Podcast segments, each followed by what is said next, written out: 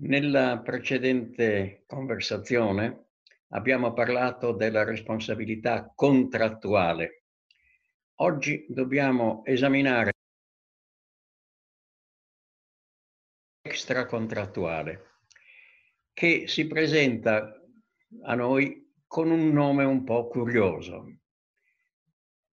Anche nei testi si parla della responsabilità aquiliana termine antico che fa riferimento a una legge romana chiamata Lex Aquilia de Damno, così chiamata dal nome del console romano Aquilio che l'aveva proposta ed approvata e che stabiliva in termini un po' rozzi che chi commette un danno deve risarcirlo. Oggi abbiamo la responsabilità extracontrattuale o aquiliana, cioè la responsabilità che nasce al di fuori del contratto, senza che vi sia la volontà delle parti di far sorgere una obbligazione.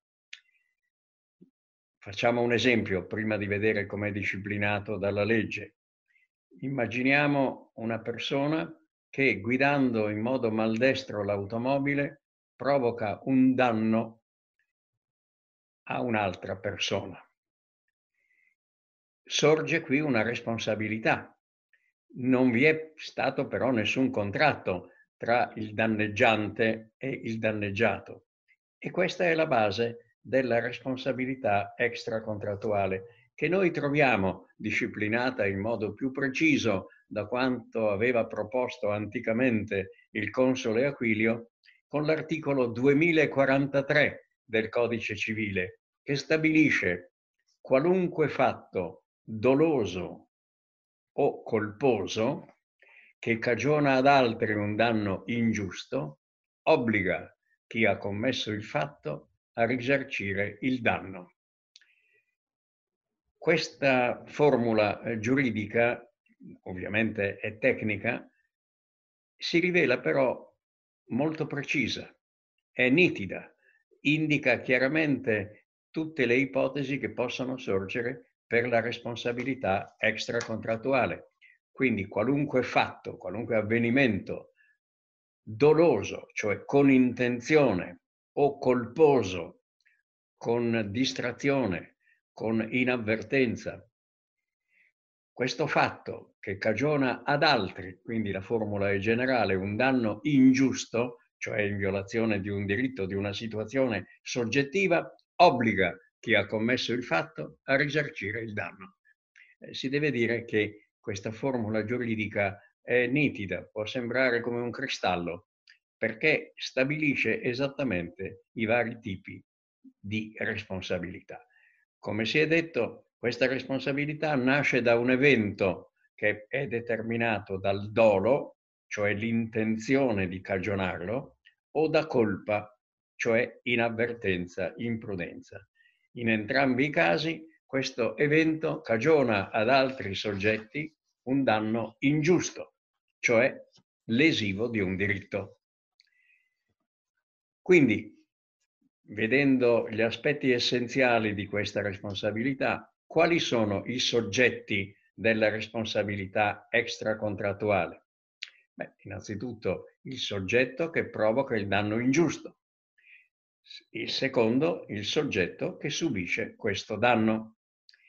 Ma c'è un altro aspetto da chiarire, che mentre la responsabilità penale è personale, la responsabilità civile extracontrattuale può sorgere anche in capo a soggetti che non hanno determinato o consentito l'atto o subito il fatto. Si pensi ad esempio agli eredi di un soggetto che ha causato l'atto e il danno.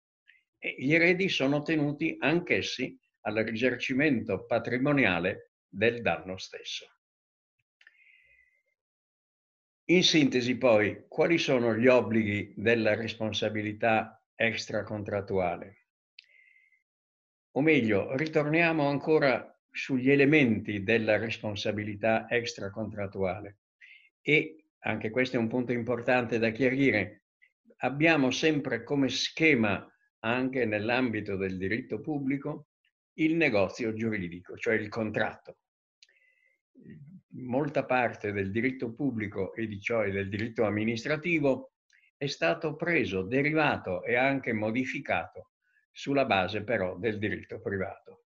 Allora, gli elementi della responsabilità extracontrattuale, tenendo sempre come schema logico il negozio giuridico, cioè l'accordo, il contratto giuridico, sono, primo, il soggetto, secondo, l'atto o il fatto doloso o colposo, terzo, il danno ingiusto al quale è collegato il risarcimento. Cosa vuol dire danno ingiusto? Si è già accennato, ma è bene mm, qui approfondirlo. Danno ingiusto, quello che gli antichi romani chiamavano danno non iure, cioè in contrasto col diritto, è il danno oggi, il danno commesso in violazione di diritti. Ma un danno può verificarsi anche per la violazione di interessi legittimi. E in questa ipotesi sorge il problema. Se questi danni, quando sono commessi dalla pubblica amministrazione, sono risarcibili, fino a un po' di tempo fa sia il legislatore che la giurisprudenza seguivano una tesi negativa, che costituiva, a mio giudizio, un vero e proprio privilegio della pubblica amministrazione soltanto da poco tempo sono state accolte nella legislazione le ipotesi di risarcimento in violazione degli interessi legittimi, ad esempio in materia di danno ambientale. E la cosa più importante è che soltanto nell'anno 2000, quindi soltanto vent'anni fa, la Corte di Cassazione, con una importante sentenza numero 500 dell'anno 2000, ha affermato il principio della risarcibilità degli interessi legittimi. Quindi questa posizione che per molto tempo di privilegio era della pubblica amministrazione è stata cambiata, limata e si è adattata a quelle che sono le regole di tutti i soggetti in ordine alla responsabilità e al risarcimento del danno.